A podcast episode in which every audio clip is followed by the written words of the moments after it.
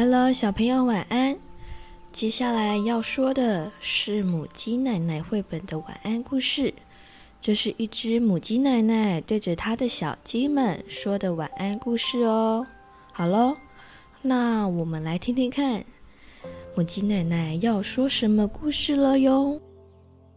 母鸡奶奶说故事：爱打嗝的小河马。奶奶，母鸡奶奶，你听见了吗？嗯，听见什么呢？嗯，有个声音啊，在那边，咕噜咕噜的。没关系，那是夜晚的声音，跟平常一样的。那是我们的好朋友小河马。它会在中午和半夜十二点的时候打嗝。嗯，说来话长，让我慢慢说给你们听吧。再过一分钟就要中午了，快要大地震喽！动物们，系好安全带，用一束束青草塞住耳朵。因为他们知道，只要一到中午，小河马就会开始打嗝。小河马打嗝不只是个怪毛病，它还会变成一头很吵的河马。打完嗝之后，它总是说：“不，我。”这、这、这。这可真的是伤脑筋呀！这一天，鹳鸟正在进行一项非常重要的飞行任务，它要运送一个限时包裹。它头上戴上了毛线帽，毛线帽的外面还戴了泳帽，可是它却忘记再戴一顶。安全帽来保护自己。这时候，鹳鸟听见小河马打嗝的声音，它吓坏了，大叫一声：“啊！”小河马说：“不，我。”你们知道吗？叫“啊”跟叫“咦”的时候不一样。叫啊的时候，我们会把嘴巴张开的大大的，像这样。你们看，啊，咬住包裹的嘴巴一张开，包裹就掉下去了。所以，咬着包裹的时候要叫一，这样。包裹才不会掉。小河马在下面，它已经不打嗝了。现在它在打哈欠。它打开它的大嘴巴，它的嘴巴比鹳鸟的嘴巴大多了。结果，你们看，你们看，没错，没错。包裹掉进去了，被小河马吞了下去。小河马开始咳嗽，可是什么也没咳出来，包裹卡住了。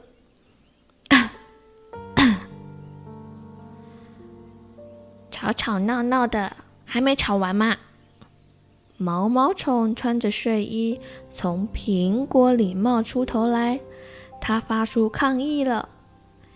一条毛毛虫看起来是没有什么了不起的，可是生气起来也是不得了的，尤其是它穿着睡衣的时候，而且地上的毛毛虫再加上空中的鹳鸟，它们两个联合起来的话。就会变得很吓人。他们说了一些事，一些很可怕的事。赶快把你们的耳朵塞起来吧！不如我们去帮小河马搔痒。哦，对对对，我们去抱抱它好了，去亲它。嗯，好耶，好耶，好耶。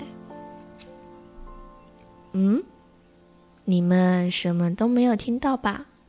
嗯，还好，还好。毛毛虫威胁小河马：“如果你不吐出来，我告诉你，我要打电话跟你的妈妈说。”可怜的小河马哭哭啼啼地说：“咦，我妈妈，嗯，不要。”最后，鸛鸟从泳帽里拿出一只手机。打了一通电话给兔子。这只兔子是寻找失物的专家，它会用钓鱼竿把不见的东西钓出来。兔子带着钓鱼竿、雨衣和手电筒，快速赶来，张开大嘴巴说：“啊！”兔子要小河马这么做啊，小河马照做了。哎呀，里面好热闹啊！兔子把鸛鸟的包裹掉了出来，还有一只套着塑胶救生圈的鸭子，它还掉出一头熊、一条沙丁鱼、一只绿色的老鼠。一头金鱼，一只穿鞋的蜈蚣，一根牙刷，还有一只癞蛤蟆。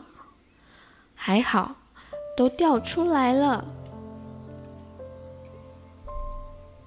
母鸡奶奶，小河马是因为肚子里有这么多东西才打嗝的吗？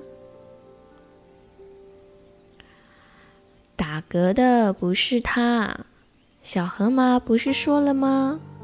而且还说了好几次呢。打嗝的是癞蛤蟆，小河马把癞蛤蟆这个中午和半夜十二点都会响的闹钟吞进了肚子里。这只癞蛤蟆真是要命啊！它每天都会响。只不过它的声音不是“铃铃铃铃铃”，而是“咕咕咕咕咕”。好啦，小家伙们，赶快去睡觉喽！Hello，小朋友，你知道哪一种打嗝会让小鸡半夜醒来吗？呜呜呜嗝。那猫呢？喵嗝。那狗呢？哇哇嗝。那牛呢？呜咕嗝。是啊，跟牛的叫声一点都不像。哦，没有办法，事情就是这样。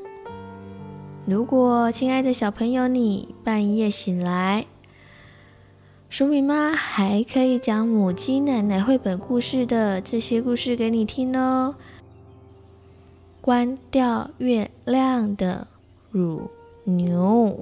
好了，小宝贝们，晚安。嗨，小朋友、大朋友，如果喜欢鼠米妈说故事，也欢迎订阅哦。我们更加欢迎您帮我们评论五颗星以及按赞哦。鼠米和鼠米妈都会很开心的，谢谢你，祝你有美好的一天。